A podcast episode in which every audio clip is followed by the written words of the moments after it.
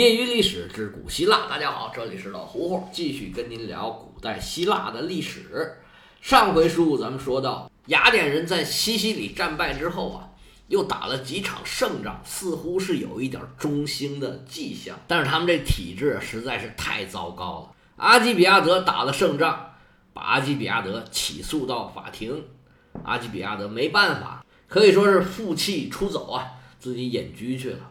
阿基比亚德走后，又打了一场胜仗。结果呢？因为在追击斯巴达舰队的过程中，损失了一些舰只，那么有一些人员是遇难了。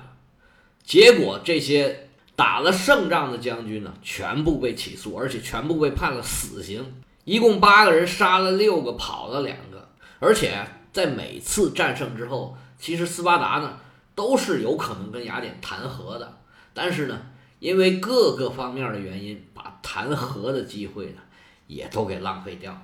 这时候，波斯说了算的人是国王的儿子小居鲁士，也就是史称的居鲁士三世。那斯巴达当权的人啊，实际上是吕山德。虽然他没有统帅的名，但是呢，实际上他是握有实权的。而且他跟小居鲁士俩人关系非常的好，他从这位王子手里啊拿了很多的钱。重新组成了一支舰队，他现在的目标啊很明确，就是要把雅典的提洛同盟给拆散，还有一个就掐死雅典的粮道，占领这个赫勒斯滂的海峡。这时候雅典的舰队呢是在萨摩斯岛，而斯巴达海军呢在爱琴海上还不能为所欲为。吕山德这时候啊就使了一个小花招，他先是在爱琴海上啊攻城略地，呃不对，应该叫。攻岛掠海，占领了原来属于雅典的几个海岛城邦，然后啊，矛头一转，直指雅典本土，做出要袭击雅典的样子。雅典的舰队见势不妙啊，紧紧跟随。他发现雅典军队啊跟上来之后啊，走了一段时间，然后突然掉头北上，朝着赫勒斯滂海峡是一路狂奔。等雅典人缓过味儿来啊，他们已经到了。吕山德先是到斯巴达人原来在这建立的基地，叫做阿贝多斯，然后北上，攻占了稍北一点的一个叫兰普萨库斯的地方，舰队啊就停这儿了。雅典这时候跟上来之后啊，也是先进了原来他们传统上的基地，叫西斯托，但这地方呢离斯巴达人的基地啊有点远。雅典人这时候啊急于求战，他们就在斯巴达人基地的对面的海岸上。找了一个小小的码头港口，就把基地设在这儿。这就是咱们上回说的那个洋河河口。这城市呢叫做阿哥斯波塔米。雅典人这时候对自己的战斗力啊是很有自信。他们每天呢都把这船开到斯巴达人的营门口，在那儿叫阵。但是吕山德根本就不理你，管你骂出爹娘祖奶奶。根本就不出战，就这么叫了几天之后啊，这雅典人呢也觉得非常的心烦意乱。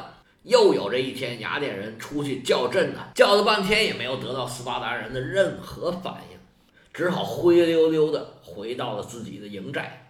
这时候，雅典人的将军呢，我们就叫他王将军，老王吧，正准备安排手下人明天准备干什么，忽听那哨兵来报说，营外呀。有一骑快马正在往这边赶呢，这老王纳闷儿这谁呀？我们这儿打仗呢，跑我们这儿来干嘛来了？走出去一看，果不其然，一匹快马嘎啦嘎啦嘎啦嘎啦，正在往这边跑呢。这越跑越近呢，这马上的人的脸就看得越越来越清楚了。这老王一看，心里就不对劲儿了。原来这人呢，谁呀？他认识，正是阿基比亚德。这老王知道他来了，这心里老大的不痛快，心说你是干嘛的呀？你来干嘛来了？我们这打仗呢，你算老几呀？但是毕竟是原来的将军，又是熟人，还是见一见吧。这德哥呀，现在看起来非常的着急，就跟这老王说：“咱这地方不能扎营，这地方港小水浅，补给不方便，而且开起战来呀，根本就没有回旋的余地。最大的问题是这里啊，没遮没挡。”一旦斯巴达人开展进攻，我们这儿啊连躲的地方都没有，无险可守啊！而且呢，我来这一段是了解了解了这边的情况，而且呢还有几个色雷斯的国王啊，他们给了我一支队伍。要不这样，你呀跟他们说一说，把这个舰队的指挥权交给我，我保你打胜仗。你信不信？”这老王啊，呵呵的冷笑说：“德将军，我尊重您叫一声，但是现在呀，您已经不是将军了。到底在哪儿扎营？这仗应该怎么打？自有我们几位真正的将军说了算。”您这无凭无据的，就让我们把指挥权给您，莫不是来抢功来了吧？你德哥现在就是一个小亚细亚的农民，我们要是把舰队指挥权交给你，回去跟公民大会我也没法交代呀。您呐，还是哪儿凉快哪儿歇会儿吧。一声送客，把这位阿基比亚德呀给撵走了。这德哥心里边这个凹糟啊！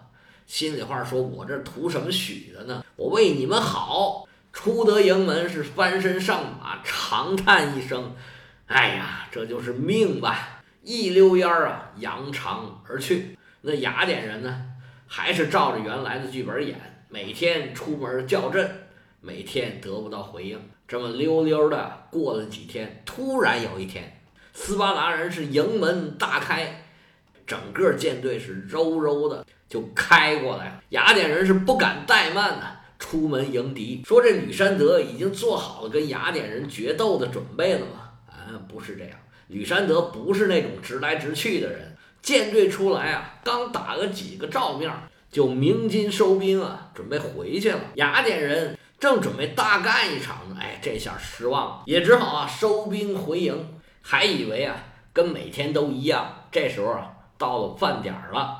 雅典人是埋锅造饭，正准备吃饭呢，忽然发现不是这么回事儿。斯巴达的舰队啊，绕了一圈又杀回来了。雅典人都没在船上，甚至都没拿着武器，仓皇之中啊，再上船呢，已经来不及了。雅典人的舰队啊，再也没有办法组成阵型，全部的一百七十多艘战船，除了有十艘出去执行任务，其他全部。被俘，包括几万名士兵，还有四位将军，其中有两位将军呢是带着那九艘船出去执行任务，是幸免于难。而且呢，这九艘船里啊，除了一艘叫做巴拉罗斯号的回到了雅典报信儿之外，其他的船呢，全都跟着一个叫科农的主帅到了塞浦路斯去了。战俘一共有三万多人，其中有三千人。被处死了，剩下的就给放了，但是有一个要求，就是必须要哪儿来的回哪儿去，如果不回去，我们知道了就咔嚓。经此一役，雅典人可以说是输了个盆干碗净，是油尽灯枯啊，再也没有抵抗力量，而且呢，已经没有再有机会组织抵抗力量了。因为雅典人失去了海上的优势，没有制海权的雅典修那个长墙啊，就没有任何用处。现在雅典人赤手空拳，只能任人宰割了。这时候斯巴达人就不着急了，慢条斯理的派出船队，所有提洛同盟的成员都被吕山德和他的部下呀梳理过了一遍。他们对所有的城邦下了命令，所有城邦里的雅典人全部。给我回国，所有不能随身拿走的都不许拿走。雅典人的海外资产呢，瞬间就化为乌有。除了萨摩斯以外的所有的提洛同盟成员，这时候都已经相当于向斯巴达投降了。那么在这里面居住的所有雅典人全部被赶回国。当这些船浩浩荡荡的在爱琴海上朝雅典方向行驶的时候，最后边跟的船队就是。吕山德率领的斯巴达船队，萨摩斯虽然还有一股残余的力量，他都没空理了，不管了。你这个小泥鳅啊，也翻不起什么大浪来。我们先回雅典。雅典这个时候真正是大难临头，海上是吕山德带着船队封死了比莱夫斯港，路上是阿基斯和帕萨尼亚斯的这个斯巴达的双王兵临城下。朝着雅典方向行进，雅典这时候是真正是兵临城下，是内无粮草啊，外无救兵。这时候斯巴达人终于坐下来，跟雅典人好好的谈了一个判。斯巴达人的代表叫帕萨尼亚斯，这个呢就是原来那个普拉塔亚那位大英雄帕萨尼亚斯的后人。还有一位老国王叫阿基斯啊，这会儿生病了，就没参与谈判。雅典这边出的是叫特拉莫涅斯，大家还记不记得我在讲阿基比亚德在萨摩斯跟雅典的代表谈判的时候，那位谈判的老张，哎，就是这个特拉莫涅斯，他其实是一个比较温和的寡头派人物。自从跟阿基比亚德谈判之后呢，他一直是作为阿基比亚德的副将，参加了很多跟斯巴达的战争。这时候雅典呢？他也就算是一个能提得上来的仅有的这么一位人物。谈判进行了三个月，雅典人呢也饿了三个月，因为黑海的粮道啊彻底是断掉了。这伯罗奔尼撒联盟里边的底比斯人和科林斯人呢，都主张将雅典屠城，毁掉雅典城。不过这位帕萨尼亚斯呢没听他，他列出了几个条件，雅典呢也是没有办法。城下之盟嘛，也是毫不打折的，全都给收下了。这盟约一共有六条，那咱们一条一条跟大家说一下。第一条，从此以后，雅典是斯巴达的同盟国。哎，这是好听的，其实啊就是隶属国。以后啊，无论是本土防卫，哎，还是外出作战，没有斯巴达的允许。雅典是不能单独进行任何军事行动的，就跟现在这个日本一样，你的军队总指挥啊是外国人，这个实际上就是剥夺了你的军队进行国防的权利。第二条，雅典放弃提洛同盟所有的城邦岛屿，从此以后，这些城邦跟岛屿跟雅典是没有一毛钱的关系，不再互相隶属，不再互相关联了。也就是说，把提洛同盟给解散了。第三条，允许雅典保留十二艘战船，以后无论什么情况，雅典都不许再增加任何战船超过十二艘。那只有十二艘战船的海军就不叫海军了。第四条，拆除从比雷埃夫斯到雅典的长墙，这个一直特别被斯巴达人膈应的这么一个墙啊。终于被拆掉了。第六条，接受所有的意见人士回到雅典，因为雅典呢一直是民主派当政，而且呢他的寡头派势力啊一直都受到很大的打压，有很多人都是流亡海外。这次所有的反对派全都回来了，这协议一签，伯罗奔尼撒战争告一段落，雅典呢。就再也不是一个霸权国家了。虽然他躲过了被屠城的这个命运，在此之前呢，另外一个人的生命也走到了尽头。这个人就是阿基比亚德。雅典刚刚战败的第二年春天，德哥在他隐居的这个地方啊，平平安安的过着他的安稳的日子。有一天晚上正睡觉呢，忽然外头来了一帮人，他们也不进屋，也不喧哗。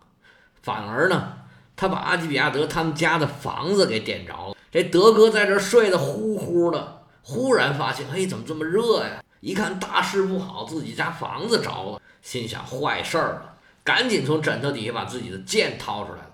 他这个还是随身携带着武器，一直是谨防有人暗算。拿着剑正往出跑，外边的人远远的就吊着他，一看他出来了，赶紧的。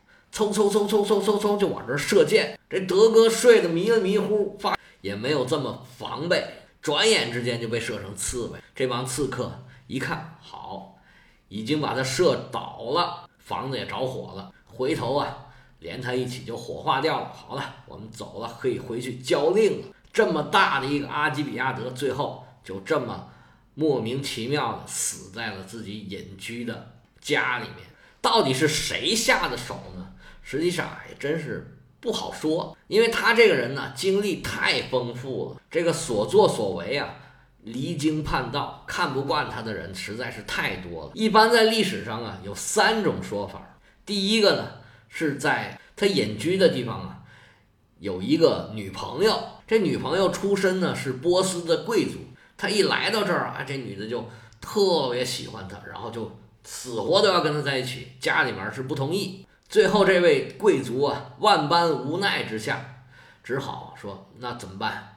我不想让你们在一起，你偏要在一起，那我就把这人给杀掉算了。”这是最八卦的一种说法。还有一种呢，是雅典的寡头派的贵族，一直就看他不顺眼，现在他终于落单了，哎，好下手了，就动手把他给杀掉了。还有一种说法，就是说是吕山德派人干的，因为现在吕山德唯一忌惮的就是他这个人，所以啊，把他除掉之后，他就什么都不怕，斯巴达就可以踏踏实实的安享太平了。至于这三种说法呀。哎呀，都有道理，到底是谁杀的呢？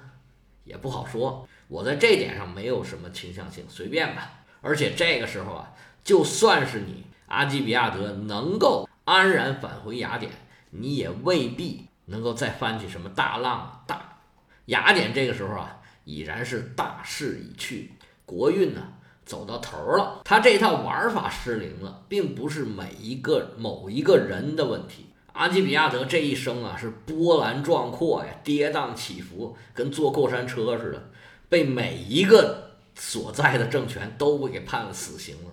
人人都爱他，人人都恨他，但是人人都不能忽略他。这个人这一辈子真是没白活，是他出主意让雅典去打这个西西里岛的，但是呢，他又出主意让斯巴达人去支援西西里岛，结果雅典就打输了。是他出主意让斯巴达人在德凯利亚建了基地，结果封住了雅典人朝拜的道路。结果呢，又是他自己去打通的。是他出主意让斯巴达人跟波斯人结盟，封锁住这个雅典的粮道。那斯巴达人照做了，结果呢，又是阿基比亚德自己去把这个道路给打通，四战四胜。